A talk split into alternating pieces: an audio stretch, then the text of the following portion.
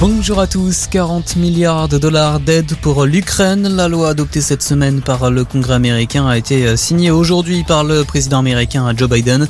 L'enveloppe servira notamment à la livraison de véhicules blindés ou encore de moyens de défense antiaérienne pour l'armée ukrainienne. De son côté, la Russie affirme avoir détruit dans le nord-ouest du pays une livraison militaire importante fournie par les pays occidentaux. Le Kremlin qui interdit par ailleurs dès cet après-midi Joe Biden et plus de 960 autres citoyens américains d'entrer sur le territoire russe. Une riposte aux sanctions économiques américaines.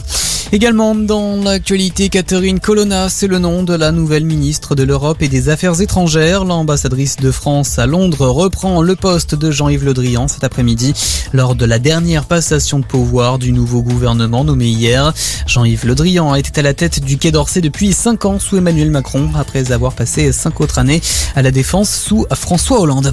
En Indre-et-Loire, une enquête ouverte pour homicide par conjoint. Un couple âgé de 60 a été retrouvé mort à son domicile de la commune de Bossé-sur-Claise. Selon les premiers éléments communiqués aujourd'hui par le procureur de Tours, l'homme aurait tiré avec un fusil sur sa compagne avant de se suicider. Un été tendu en vue dans les hôpitaux d'Île-de-France. Dans un entretien accordé à l'AFP ce matin, la directrice de l'agence régionale de santé, Amélie Verdier, craint une situation compliquée, particulièrement dans les maternités et en Seine-Saint-Denis. En cause, les postes trop nombreux de soignants qui sont vacants. En Australie, la défaite du Premier ministre Scott Morrison aux élections législatives après 9 ans de gouvernance des conservateurs. Le Parti travailliste est en bonne voie pour former un nouveau gouvernement.